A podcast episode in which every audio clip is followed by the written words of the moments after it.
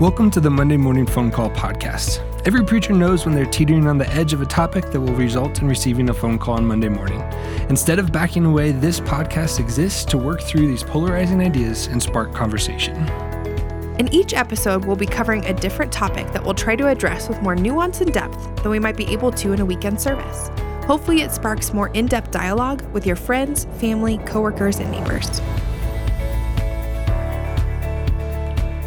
Hi, we're the hosts of this show. I'm Paul Joslin. And I'm Alyssa Frisby. This season of the Monday Morning Phone Call Podcast, we're exploring the effects of having too much of a good thing. Here in the US, we live in a culture that encourages us to be independent, strive for personal success, achieve happiness, all through the path of least resistance. Is this the life we're called to seek, a life pursuing our American idols? Today, we're having the uncomfortable conversation about living our life in pursuit of comfort. It seems that our culture has bought into the idea that an easy life is a fulfilling life. When we dig a little deeper, we have some questions and wonder how often we walk the empty path of least resistance rather than the path that leads to a more fulfilling life with Jesus. Let's dive in. All right. So, Alyssa, today we are talking about the idol of comfort. I think a great entry question and place to, place to start is what is your favorite comfort food? That is a good question. Do you mean like the classic comfort food? Very important qualifier. You know, like mashed potatoes, right. fried chicken. Mm-hmm. Yeah.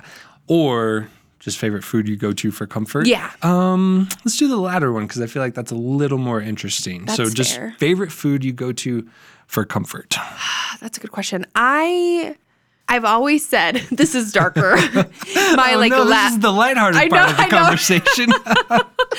um, if I got to pick my last meal, oh, it would be um, a big basket of assorted pastries. okay. And I would say that like I love a good Gotcha. croissant, yeah. a good like Corvus coffee shop down the street, great croissants, so, good. Though their bacon Yeah, cheddar sandwich croissant, they're so Yep. good. Yeah, very Um, good. so maybe the, literally that sandwich from Okay, Corvus there you go. is my current comfort food that I get probably once a week because I it. need it. It's Yeah. amazing. Um, Yeah, what about you? Um, so I I have two kind of like trains of thought on this. One is is I think just my go-to comfort food. Like if I'm just having a bad day or something, I will probably always end up eating a bowl of ice cream. Mm-hmm. Oh, It's okay. just like I love ice cream, the sweet tooth and Bluebell specifically. Okay. But like even the other day, Kim and I were in the store and they have like Bluebell peppermint ice cream, which is like a holiday Ooh. special. So so good. But that when I think of like comfort food, that is like comfort. Mm-hmm. Um, but I think the food I like enjoy most or like receive comfort from would be like chips and dip. I just love chips and dip. So chips and guac, chips and salsa, chips and queso. Mm-hmm. All of that has a very Mexican food theme, but also just like chips and and dip, like ranch dip. It- I mean, French just a onion. ranch? It's just Oh, like, okay. oh, it's it's great. Like so, chips and dip. fair. I didn't even think about Um, that. Yeah, Steffi keeps telling me I need to have a birthday party where I just have like chip, every kind of chip and dip available, and I might do that sometime. so Mm-hmm. Fair. There is a whole. If you've um, have you seen Murders? Only Murders in the Building I have not. on Hulu. There's a whole thing about how one of the characters just does chips and dip. Okay, that's a staple. That's yes. his diet. Um, to be fair, he does say that he loses about half his hair because he's like only ingesting like hummus and tzatziki. But Yeah, um, you wouldn't do not that. a great diet. Yeah, but Steffi makes sure that Right, you right, right, um, your diet's a little like more carrots too and stuff. Whoa, but- braggy. but yeah, comfort food, idol of comfort um, is kind of where we're going today. This is Mm-hmm. the last episode on the podcast about American idols, um, but we thought this was a timely one because as um, I feel like every person I'm talking to right now, Mm-hmm. it feels like no one is really thriving.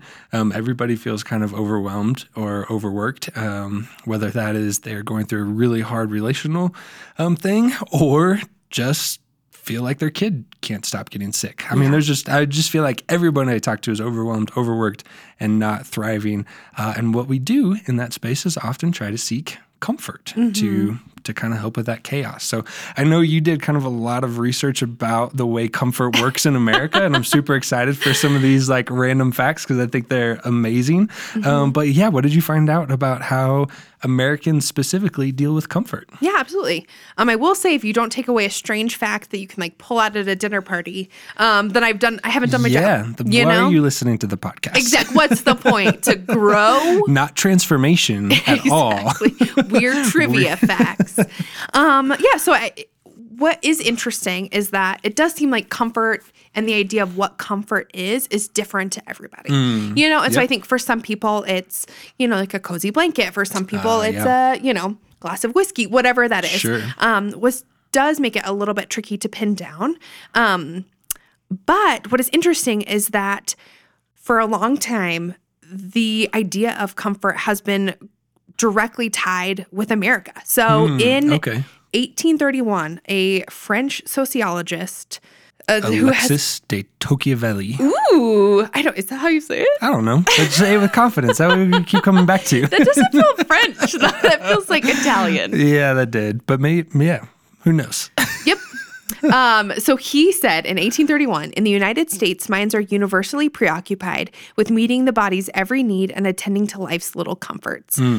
um, which is fascinating. That to be fair, like And that's Yeah. specific to the United States. Yes. That we are universally preoccupied with comfort. yes, and to be fair, maybe he was like just being French and like you know trying to say mean things about America, but I don't know. But I also think that there's something to be said for that. That we that it is. Um, an innovative aspect of Anglo American culture is what hmm. another um, researcher said. Hmm. So, and the fact that comfort actually has been learned. Hmm. And so it's not just something that we, from an evolutionary perspective, like need that Okay. it's because for a lot of times it's just like oh like this needs met like i need to sleep in a cave like sure here's some like hide that's great like you don't need to there, the hunter gatherer was not looking for like For comfort. more comfortable Yeah. hides do you know what i mean that I was just like great Yeah. this need is met I need shelter. I need food. Exactly. He's not looking for ice cream. Although if he knew about Bluebell, he would be. that peppermint shoot Yeah. change um change his life um so really what is happening is in specifically in america which is fascinating is that the idea of what is comfortable is actually narrowing. And so we're seeing it in a lot of different areas. Um but what now is seen as like a basic need to even a generation ago was actually a luxury. Gotcha. um, so in, for example, like air conditioning, it was invented in 1902 to actually control humidity in like printing plants, right? So like had this very basic, like functional purpose. yeah, like hey, let's not have wrinkly paper. Like we all hate that. Yeah. Um, But now all of a sudden it's in almost every home, even in places like the Pacific Northwest that doesn't actually really like you don't actually need AC. need it, Yeah. right? Like, The sorry, Emily Kloss, like it's not that hot, right? But like, it's even in those houses for like the four times a year that it's it. like a little bit more. yeah. Um, in terms of foods that we're even seeing like more and more people now, I think especially because of the pandemic, are eating more like comfort foods. So we're Mm. ma- cooking more at home and we're going back to like childhood favorites, um, specifically pizza. A lot of people Uh. Were very excited about pizza. Okay. In the last like 18 months with the pandemic and just every all the hard things we've been going through, people are are getting that pizza. Yeah, huh? which Okay. I mean, I get it. Yeah, We've had sure. like Friday family pizza night there you go. for yeah. probably 12 months. Yeah. So I'm like, let's, how can I trick Lane into doing something? Here, put these olives. And then he just like puts them on his fingers and eats them. But it does distract him for a little bit. Well, one of the things that makes me think too is there's something uh, about comfort that that requires familiarity. Yes. and like there's almost like a sense of nostalgia with that, Mm-hmm. right? Like, okay, we grew up with pizza, and so that was like the fun family night. So we like in seasons of discomfort are like coming back to those kinds of things. So, so there's a, a familiarity that it, as, as you're kind of talking about some of these things that that I think ties to comfort in an interesting way. Absolutely. Um, and then even in clothing, we've seen, you know, kind of at the start of the 20th century, clothing started to become less constrictive. And even like Levi's were invented in 1873 for like miners, like physically people who mine, um, and cowboys, right? And then all of a sudden people were like, hey, these are more comfortable, Comfortable than, than whatever pantaloons. people were Yeah. wearing in 1873. exactly. Um, and now, I mean, 96% of Americans own jeans, which actually even feels low Yeah, to me, like, doesn't it? Who doesn't own jeans? right? That's- Who doesn't yeah. own pa- jeans? Because those Like feel like pants. pair. Exactly, Yeah. right? And most people have seven pairs Yeah. of jeans. Yeah, Um, and even now it's like even about being more comfortable. So now jeans have like spandex or polyester or something to make them not as constrictive, maybe not even buttons. Yeah, if sure. we're, I have several pairs of yeah. those. Well, it Um, makes me think about like when the height of the pandemic, when Mm-hmm. everybody was like staying at home, and it was like a big deal the first time you wore like pants with buttons out of your house. and people were like? Mm-hmm. that was a thing for like a week and a half on on like social media. People Like, like, "Guys, hey, I did actually got dressed up and was not in sweatpants for a day. Speaking of sweatpants, nine out of 10 consumers say they wear sweatpants outside of actually doing like sports. yeah. And I feel like that's what the youths are doing. The Sure. youths So are you don't. all about, It's not about going to the gym or working out or running. It's just I'm gonna go to the store in comfy joggers. right? Yeah. And turns out they're they're great. They're comfortable. They are comfortable. You're like, Sure. why would I want to do something different? Yeah. But that is like quintessentially American, um, which I think is really fascinating. Yeah. So Hmm. We've seen that in all of these areas of our lives, that the idea of comfort is narrowing. Like Hmm. I was saying, that you know we at first we were just meeting basic needs, and now we've been more and more innovative Hmm. on trying to get what is most comfortable. provide comfort. And I'm guessing our our basic needs are are shifting down that line too, Mm. to where the things that maybe might have been considered luxurious before are now like just kind of staples of hey, that's what I need to to feel comfortable. Bare minimum, I've got to have a pair of joggers. Right? Exactly. Um, where this becomes tricky, and obviously where we will spend the majority of our time, is that comfort is not just physical. So they're actually seeing that um, being comfortable is even going to where we live. So like the the red blue, you know, Republican Democrat divide in our nation actually reflects more about the people that are moving to neighborhoods with people that are more similar to them in class, race, education, and worldview. Hmm. Because people don't like being in uncomfortable situations. Gotcha. And so if someone thinks differently than Yeah. me, looks differently than me, maybe has a different value system than I do, we are just really trying to like create as much homogeny as possible within our community so we don't have to deal with those people who might disagree with us Mm-hmm. because that makes us uncomfortable. How do we have that conversation? What do we fascinating. Yeah. So now all of a sudden, like you were saying, comfort has been normalized. Yeah. And if something is different, that makes people un- uncomfortable, and so therefore that is bad. Hmm. So we so because more and more feels like it is uncomfortable, our actual tolerance for discomfort is waning. Interesting. Which feels this is fascinating to me because it, it feels like um, if we're we're seeking comfort, um, none of those things are are bad necessarily. No. That none of the things we've listed or, or talked about. Um, I love air conditioning. So grateful for air conditioning. Especially in Texas, I yeah, can yeah. Growing up in Texas, I don't know how you do it Yeah. other places maybe you don't need it as much. So so we're not saying that that being comfortable is a wrong or an idol, but this desire to seek comfort in all spaces and all things, um, it, what it's striking up in me is, is this image of people just chasing um, this state of of being where everything is comfortable. Yeah. Um, to try to eliminate any kind of discomfort in our lives, um, and that that might not be lining up with God's will or design for how we were created. Absolutely. And it, and it does seem very American that like other places are not seeking the same level Yeah. So I remember reading about um, in advertising that American advertisers have to advertise differently in Europe. Oh, interesting. Because in, in America, they can almost make it seem like you deserve this yeah. beer. Well, I feel like every advertisement is always about getting vacation or time off or like Mm-hmm. Enjoying the good life or like it, it's all about luxury and comfort, Mm-hmm. really. Like even the Christmas commercials with all the new cars and stuff, like, hey, get this new luxurious Lexus. Is that? Mm-hmm. yeah, exactly. like you deserve it. You've worked really Yeah. Uh-huh. hard. And in Europe, they're like, we know. Like that's like that doesn't that doesn't work for them. That they're like, Yeah. yeah, we know we need to relax and rest. And so don't don't tell me what I deserve. Um, Gotcha. which is fascinating that they, you know, it's more about um like local things and da, da, that's not the we're not talking about Yeah. Europe. Ew. We're talking about Yeah. America. that is a very specific thing that that trying to to people feel like they deserve certain things Mm-hmm. or or have expectations for certain levels of comfort um and so i guess where where then that maybe takes us is is what is idolatrous about that like if we're just Mm. seeking out um, comfort and uh, how does that maybe because if none of those things are inherently bad and we've talked Yeah. a lot in this podcast this season about idols how none of the idols inherently are evil or Yeah. wrong like all of them power is a good like we need structure we need organization same thing with comfort it's a good thing Yeah. to have comfort um, but I think the the idol comes about when that's our, as we've talked about it time and time again, the highest thing we're seeking. And what it does seem like is so many people, um, probably myself included, are looking for comfort at the expense of a lot of other things in life, and we're just trying to hang on to some sense of comfort, particularly because it does feel like the last. 18 months, two years, however long you want to go, have been incredibly challenging and difficult, right? And so, um, yeah, my life feels very chaotic. And so I want comfort of just like sitting and binging and watching TV and shutting my brain off. And Yeah. hopefully that will like comfort me a little bit if I laugh at Parks and Rec for mm-hmm. two hours Right. or, or longer. That's fair. yeah. No judgment here.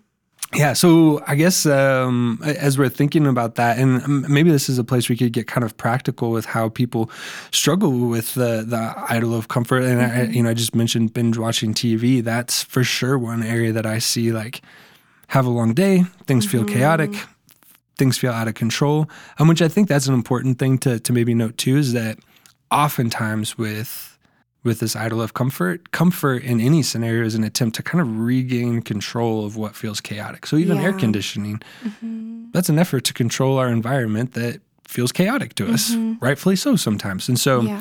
um, so it's what areas are we looking to for comfort to try to like satisfy that that need over chaos to to regain control. Mhm, absolutely. Um, I think that it's pretty much anything that quote unquote makes us happy. Like I feel like Mm. that is where people it's like, okay, this, you know, I'm gonna I'm gonna buy these new things or I'm going to like avoid having this conversation. Mm. Yeah. Um, or I'm only going to go to a church where people feel the exact same way that I do, right? Or even Nick a few weeks ago was talking about how he saw on Nextdoor. Do you remember this? He like saw an advertisement for someone who wanted friends, yeah. but they listed exactly. everything that this person had to be in order to be their friend. And it was like these political views, this kind of like income level, this kind of like, I don't know if it's car, but it was like Weird. very specific. Yeah. Mhm. That it's like I only want to be in community with these types Yeah. of people because that is what um, is going to make me happy. Yeah. um, and control the chaos. I think one other thing that is really interesting is that is a a paradox of this is that um, even as Americans have gotten more comfortable, our happiness has actually fallen. So it's not. It doesn't correlate? No, like it's like inversely correlated. Um, and so obviously, what we're doing as Americans as a whole isn't working. Yeah, which I think that's really important thought because it could be easy to say, well, like, well, there's some ways we seek comfort that are inappropriate or not okay. And so, Yeah. like, if maybe you're trying to seek comfort and control over your chaotic life by drinking a lot, everybody would be like, ah, well, we know that's not like the best thing for you.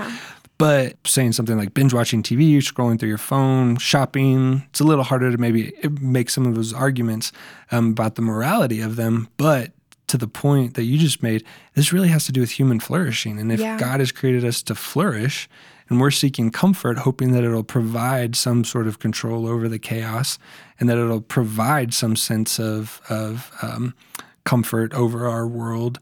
Um, and if it's actually not delivering on that, then we're we're seeking something that is going to ultimately leave us unsatisfied, which is kind of the baseline definition of uh, idolatry is looking for other things to satisfy, um, fulfill us, and to bring us happiness. Um, so I think that's that's a, a key point about this. Is not just these random things that yeah you maybe shouldn't do bad things to be comfortable, but it's actually not giving you what you're hoping it will. Mm-hmm. And one, I think too, it's important to note that there is kind of a spectrum of discomfort. Yeah, that's You know that. I I, I want to make sure that people don't hear us saying like, "Well, you're uncomfortable because of this really like because you are in relational chaos, or Yeah. you know a loved one has died, or Yep. you know maybe like."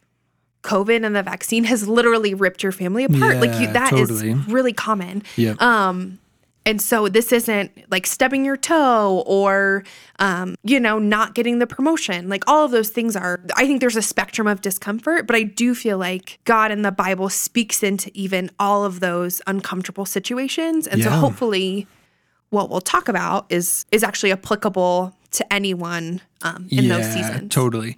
Because you're right. There, you know, I think part of the the reality of discipleship is that God actually calls us into difficult or Yeah. uncomfortable spaces, um, and um, that in some ways, like that's the antidote to this idol of comfort. Is that if if we're just seeking homogeny in all of our our social spaces, if we're just seeking um, the idol of comfort, things that will just make us feel better, just bring us some semblance of happiness and it's not delivering on those things, Jesus actually calls us to a different ideal in discipleship. Um, but discipleship and following Jesus always leads to places of discomfort. Um, the trick with that, I think, is when people hear that, they're like, oh man, so it's just one more thing I have to do. It's just one more thing that's going to challenge me. I feel like my life is out of control. And now you're saying I have to like go seek out more discomfort. And, and I think the heart of what we're trying to say is that in those difficult spaces is where Jesus does disciple and transform and grow us. Um, and if we eliminate all of those things from our life, then we actually may not have the growth that we're looking for. Yeah. I think that is where the growth's happening. That we're not saying you have to go look for additional discomfort. That is Right. like, no, you already have it, and we all know that you have it, and so that Everybody's uncomfortable. exactly right. If you're Yeah. wearing buttons on your pants, you know, whatever it is, that like that is the discomfort that you need to lean into, not adding additional discomfort Right. to your life. Yeah, totally. Sure. And then there there may be other people who who just have such a, a buttoned up life that they don't have very much discomfort, or they've kind of you know um, eliminated any sort of discomfort. Yeah. And so for for some people, maybe the call is like, hey, Jesus requires that we actually live in some of Mm-hmm. the uncomfortable spaces of the world and and places where there's disorientation and um, and so if we've eliminated that entirely from our lives then yeah we we maybe there's a call um, to that in discipleship So, can you talk a little bit more about what that looks like? So, what does it mean to be called into discipleship? Yeah. Yeah, that's a great question because that's one of the like churchy phrases we use a lot that Exactly. everyone's like, what does that mean? um, so, like when I think of the call to discipleship, I, I think of the the main goal intent of discipleship is becoming more like Christ, and that's probably baseline definition. But like everyone listening is like, yeah, duh, okay, we're trying to become like Jesus. Um, but the the practicality of how that plays out is where I think people begin to disagree or have different variations of what that looks like. I always kind of start with the baseline of Jesus' call to die to self and that like to pick up your cross and follow him is the first step of discipleship. But even that image of picking up your cross to follow Jesus is one that's not very comfortable. No, right? Like, right? It's not meant to.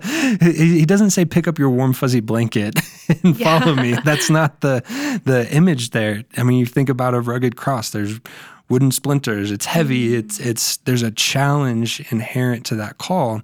Um, and again, to your point, I think that's the space where Jesus actually can transform, change, mold, refine us more into His image.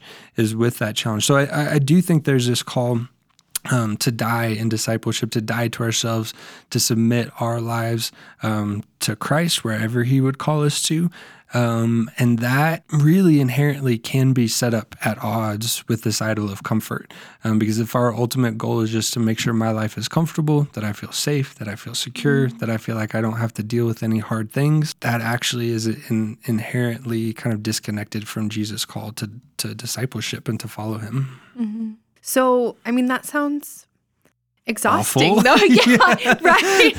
that surely that can't be all the things. Totally. Um, but really, though, I mean, that like when you say that, that sounds exhausting to me. Yeah, sure. Um, I don't want to carry a cross around all the time. I have enough trouble with my kid. exactly for Yeah. reals. But one thing that initially, when we were talking about this subject, um, the idea of I think discipleship and and rest, um, which obviously we'll talk about in a minute, I I think gives me a lot of anxiety if we're being Yeah. Mm-hmm. honest. Um, and I don't know if I've necessarily talked about that on the podcast before, but that is just anxiety in general is something that I like struggle with, and so Yeah. I think these pieces, the idea of like chaos, Mm-hmm. um, I think a lot of times my anxiety tries to like squelch the chaos, Yeah, and in reality, it just causes more chaos. Hmm.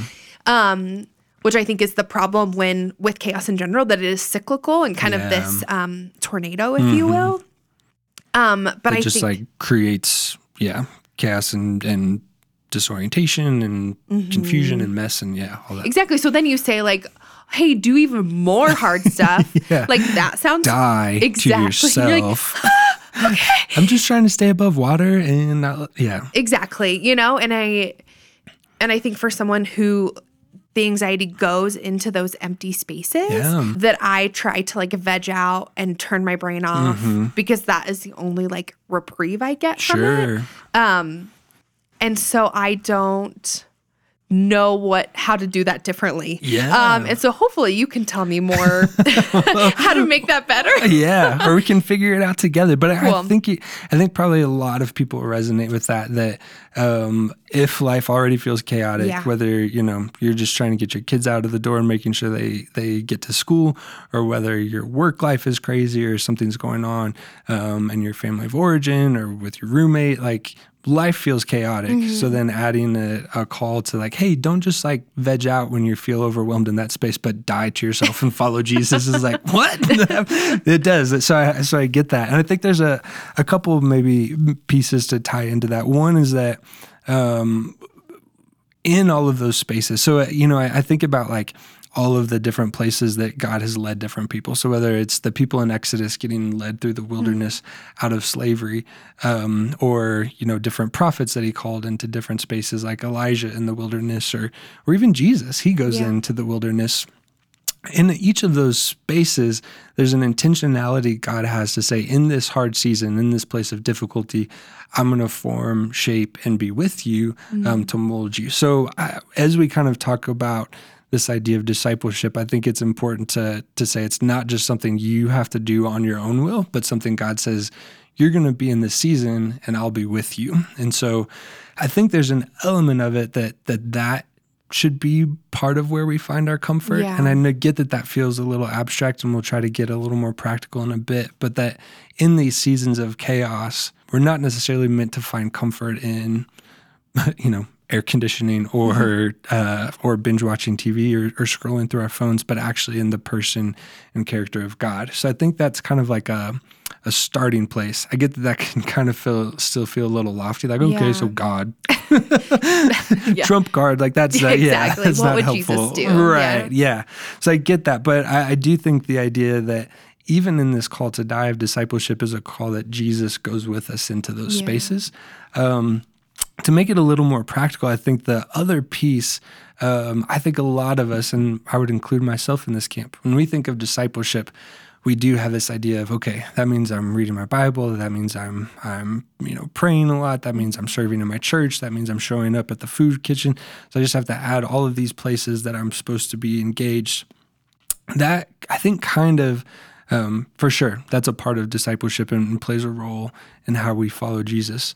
Um, but one thing that I think Christians, especially evangelical culture, are really bad um, at missing is that inherent in discipleship is a call to celebrate and a, a call to like gratitude, but also a call to rest. Yeah. Um, and so when uh, trying to tie this to comfort, uh, and then I'd love some of your thoughts to see if this kind of addresses some of that anxiety, is if we are dealing with discipleship, this call to die to self, um, what we see modeled in Jesus, the person we're trying to become more like, is that at multiple points in his ministry, they make note that he pulls away to rest, um, that he pulls away to celebrate and feast with his friends. His first miracle in the Gospel of John is turning water into wine and like this great celebration. Yeah. So there's this element of Jesus, sometimes we miss that it just feels like a cruel taskmaster. And really, there's this huge invitation in discipleship to um, to lean into to the good parts of life and celebrate with gratitude um, what God has done. The other part that that I think Jesus calls us to in, in discipleship is is like in Matthew 11 where he says that come to me if you're weary and burdened and and worn down and I will give you rest. Um, that's inherent in the call to discipleship. Take my yoke upon me because I'm gentle. um, and I'm lowly. This idea that that Jesus is gentle with us and His heart is compassionate towards us. Um, again, He says that you will find rest for your souls uh, because His yoke is easy and His burden is light. That's also juxtaposed with this vision of picking up your cross mm-hmm. and taking it too. Um, and so we have to kind of hold both of those visions for discipleship in, in tension and in unison yeah. with one another. So how do we, again, I, that feels so like theoretical. I'm like, yeah, cool. sure. And then um, what do I do with that? Um, yeah yeah, tell me more about that, Paul. yeah, so I think maybe to maybe it'd be helpful if we so we tie it back to this idea of comfort. We're looking for comfort in all the wrong places. So we're hoping that we find Is that a song?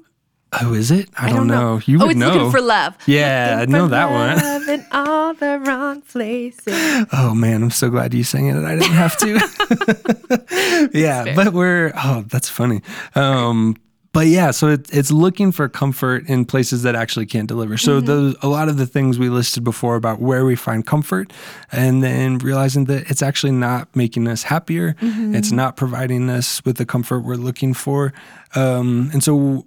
I think the question inherent behind that is if life feels chaotic and one way we're trying to get control over that chaos is through comfort, but it's not actually delivering, then what is the solution? Yeah. Like, how do we actually um, get control over some of the chaos or live in the midst of chaos? And I think um, that call to discipleship, that idea that Jesus gives us rest, is actually the antidote. So, my mm-hmm. thought it would be that if you're you're dealing with a season of chaos, you might feel comfortable vegging and watching TV all night, um, but do you feel rested at yeah. the end of that?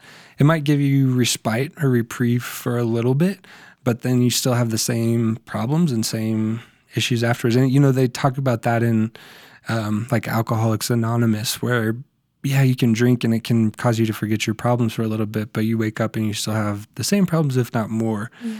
And so I think in this idea that Jesus, um, as the the discipler, calls us to to spaces of rest, is actually what we're looking for more than than comfort. Does that yeah. resonate at all? Like the idea that that rest is actually the answer to to discomfort or wanting comfort, or it does, yeah. Because I think about um, if you tell me like what would bring you comfort, I feel like like looking at my phone, right? Like that sure, feels like oh yeah. gosh, like just look at people's just turning off for exactly. Yeah. Let me look at this beach. Someone went to the beach. That yeah. seems nice, yeah. you know, or like mountains, uh-huh. or like uh-huh. they have a cute baby, you know, whatever yep. it is. Um, but if you tell me like how do you find rest, like that would not be what I would do, right? Like I wouldn't like pick up my phone and do that same thing. Um, what it makes me think of is at least in my research and, and the bible project does a whole i think they did a whole season of their mm. podcast on sabbath specifically mm-hmm. um, so if you want to get really into the nitty gritty of yeah.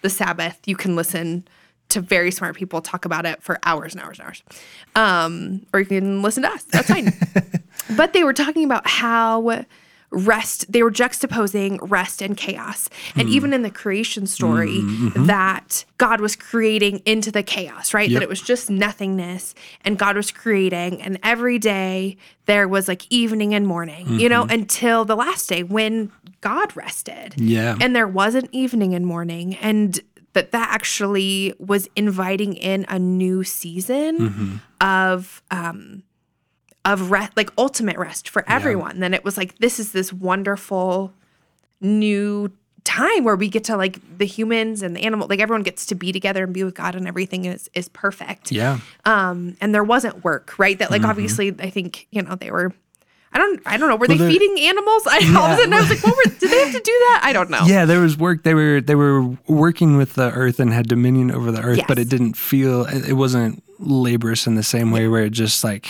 wears you down and makes you sometimes hate life or whatever you might be feeling about work. You just like did your backyard. You get yeah, it. That was, it. That was yeah. rough. Uh-huh. Um, and so that it was this new like sense of et- like eternity there. Yeah. Um, and so since we started studying, that's what I've really been trying to think about with rest. Is like that rest is this peak or like look at eternity Absolutely. and and heaven and you know I think I think about like if heaven is literally just like singing hallelujah chorus all the time, like I don't know if I want to go. it doesn't seem sure, super yeah, fun. Yeah. Um, but if it's doing fun things, right. like in God's presence and with Him. That sounds that sounds great. Totally. Yeah.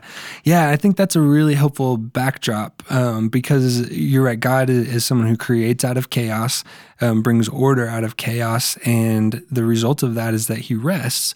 And that is the first time that he tells us to rest mm. is after he's created um, and and that uh, time and time again when sabbath or rest comes up in scripture it points back to that moment that god rested which is crazy to think about. I know everyone says this when you talk about rest or sabbath but god who never gets tired never gets overworked never gets worn out still chose to rest.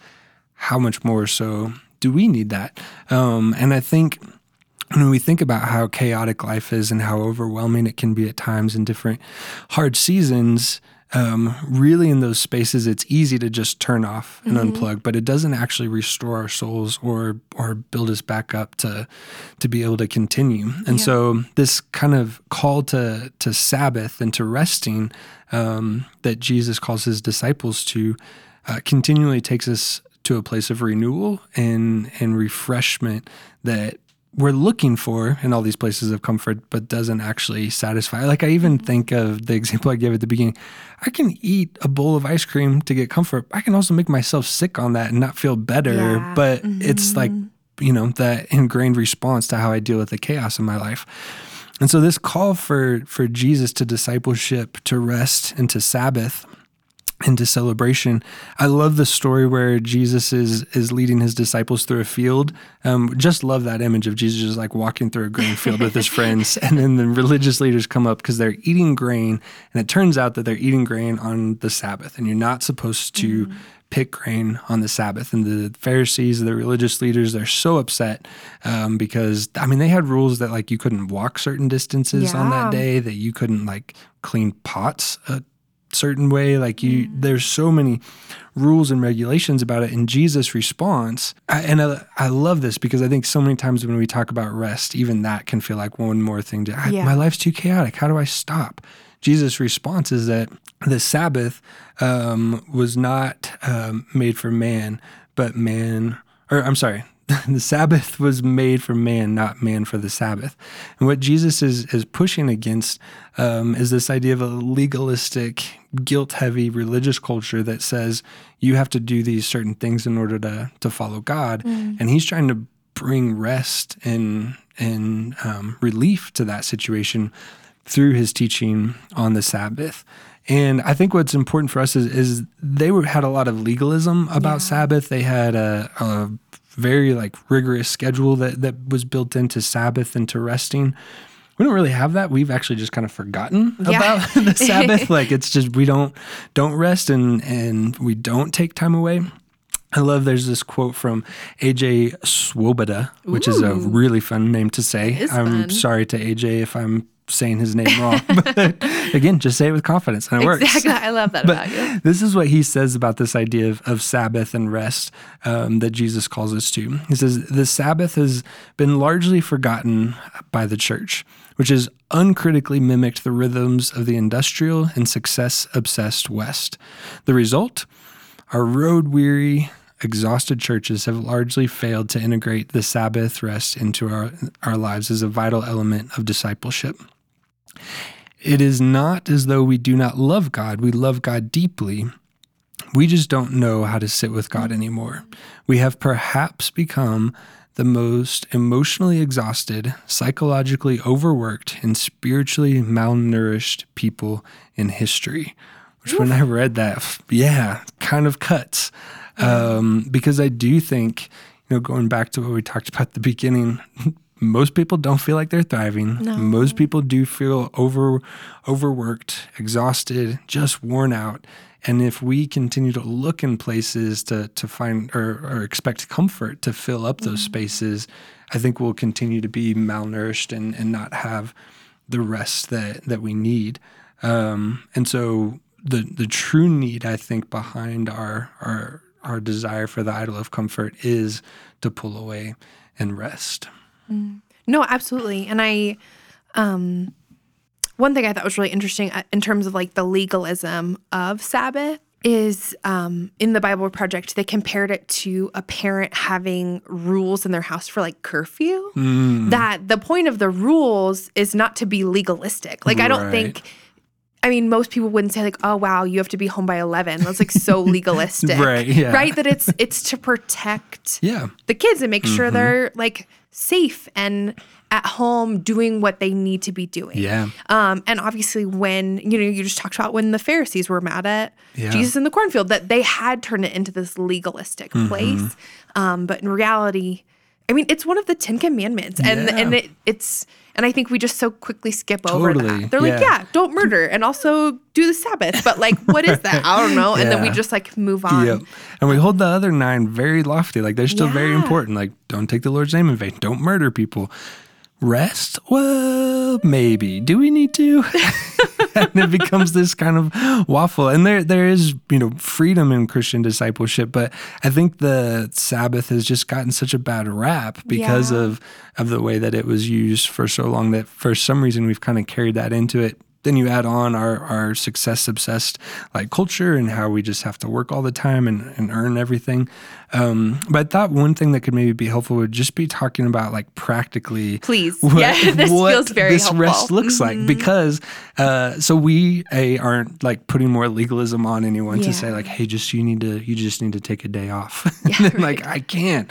Um, you just need to like yeah rest. Um, but uh, really behind the the heart of Sabbath and rest, I think, is is this idea of of not stopping. So it's not ceasing everything you're doing, but just slowing down Yeah. um, with the intent of connecting with God. So I love John Mark Comer. He's done a lot of work on the Sabbath and discipleship um, and rest. But he he says there's two questions that when you think about trying to come up with what a Sabbath could look like. Again. You know, it doesn't have to be legalistic. It doesn't have to be a 24 hour period. Maybe Yeah. you just have five hours, or maybe it's different things you do each day to intentionally find rest. But he says two questions that should kind of form that time is what could you do, he says, for a 24 hours that would fill your soul with deep and palpable joy? How can you spend your day um, in a way that would fill you with wonder, awe, gratitude, and praise. And I like that because that does not feel like one more thing I have to do. It's like, how could I have the best day of my life this week? Which feels a lot more like it's an invitation into freedom um, to enjoy life and to enjoy the good things that God has given us uh, with the intentionality of connecting with God in those spaces. And so that feels very life giving, not burdensome, at least to, to when I hear it. Um, and so uh, that can look like a lot of different things. Dan Allender, he wrote a book called Sabbath. I would encourage people to check it out. But he just has this list of, of things that, that you fill your day with. So he says, feast, like eat good food, enjoy awesome food, um, play, dance, sing songs, pray, laugh, tell stories, enjoy art, enjoy reading, take long walks, enjoy being outside. It's all of the really good things in life that when you go and enjoy um, and spend time with there i you know i even think there's a difference between like binge watching a tv show for like four hours versus intentionally watching like a movie that you know Yeah. is beautiful art. And and so it's not saying you can't do the things you love. It's not sabbath or rest is not saying that you can't enjoy life. It's actually an invitation to enjoy those things with the intent and purpose of, of intentionality and slowing down and connecting with god in those spaces So how do you do it? Like, how do you make it more intentional without it just being like, I'm doing fun thing, which is great. But how do you um, add, make sure God is included in that? Yeah, sure. So um, I think one kind of two questions that can be helpful is is in deciding what to do in those spaces to rest is is what is actually restful. So so I think there's some intentionality there, right? Like I could just scroll on my phone and look at Twitter. But I need to ask myself: Is that actually restful and what I need in this moment? Um, and and if it's not, or if it's a yeah, maybe kind of like, then maybe don't do that for rest. Not saying you can't do that at some Yeah. point, but that's not the the rest you're looking for. Um, the second question is, what um, can you do that that brings you to worship? Um, and and that's not just like what causes you to sing songs? I'm not saying you have to like eat a bowl of ice cream and be like, I'm going to sing a praise song now. Waking Like, up Camden. Yeah, that's not. She'd love it. right. But, but what brings you to a heart and posture of worship and gratitude, of recognizing uh, God's goodness in the world? Um, that's where true, true rest comes. And so, so I think it really like getting real practical and down in the weeds. Like, let's say you want to take an afternoon to rest and you're going to go hang out with friends um, at happy hour. It could be as simple as before you go into that space, just thanking God for the opportunity for friendship, um, for wine, for a sunny afternoon, and and intentionally saying like, I'm going to choose to rest in this space. Um, and and bring God into it. And it can really be that simple. It doesn't have to be much more difficult than that. Um, it can feel difficult in the moment sometimes to Yeah. to incorporate or bring God in, but really just trying to to use the things that we enjoy in an expression of gratitude and rest. Um, I think is is almost as simple as it can get, and in that intentionality, I think we can find some relief from the chaos, but on a deeper level than just the comfort might might actually offer us. Yeah, I mean it it almost sounds like it's a way to actually like be filled up as opposed to just pausing that chaos, right? That it's Yeah. you're kind of reorienting it. Um and that really is about approaching those things with a different posture or motivation.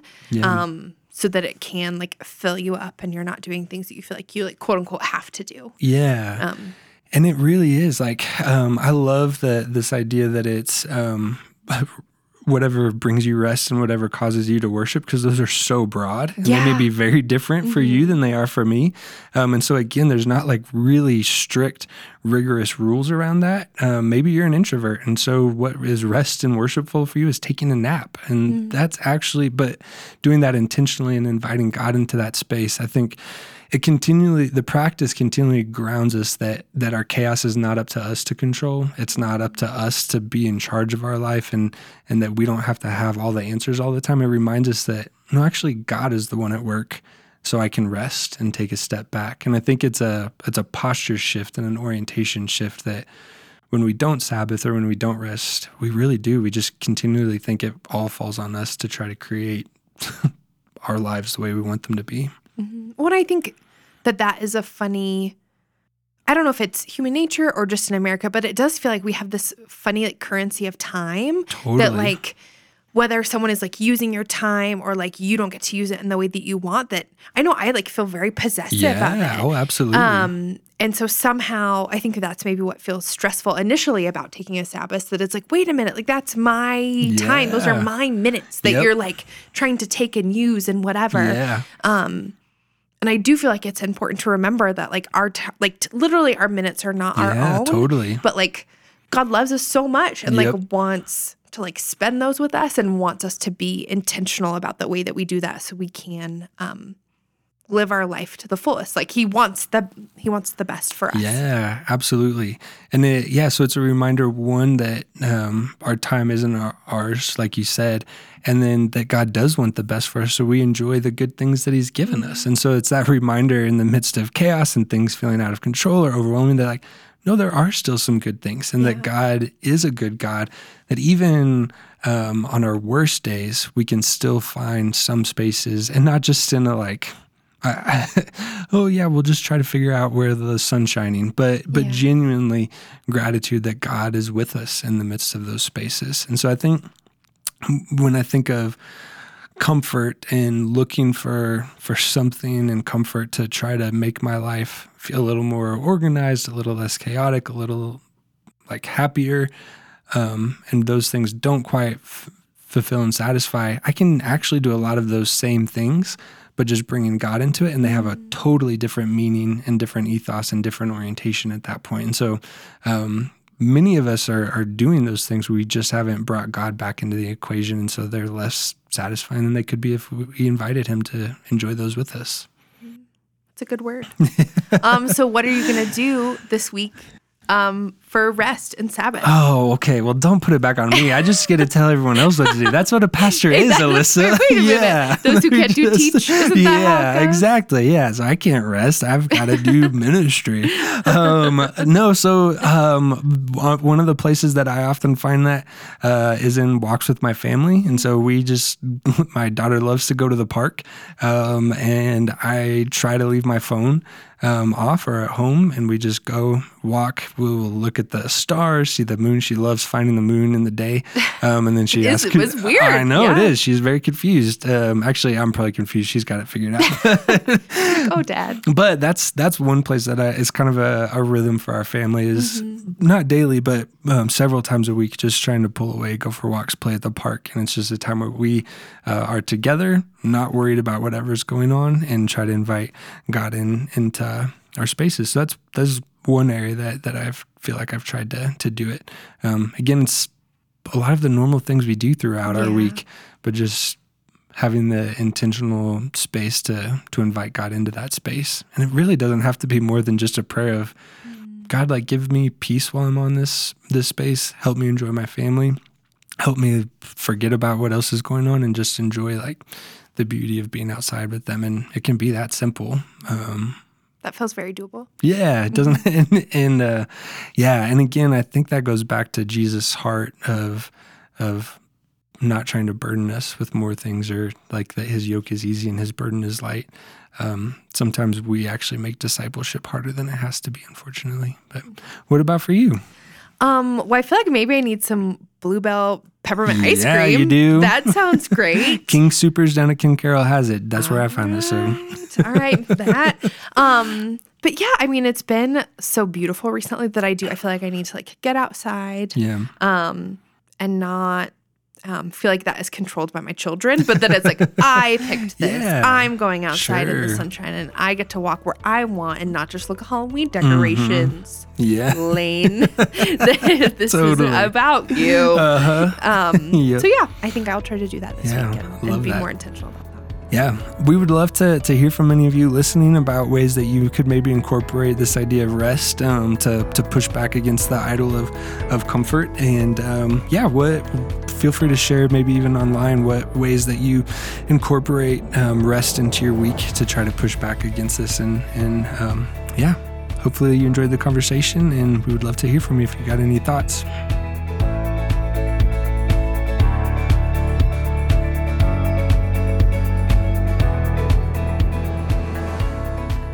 Thanks for listening to the Monday Morning Phone Call podcast. We hope that this show will spark conversation and that you'll share this episode with a friend. Join us on Instagram at Waterstone CC and Facebook at Waterstone Church to continue the conversation and share your thoughts and opinions with us. This podcast is hosted by me, Paul Joslin, and Alyssa Frisbee. Today's show was edited and mixed by Luke McCready, produced by Emily Kloss, and the graphic was designed by Lane Gerkink. We'll be back for season five after the new year.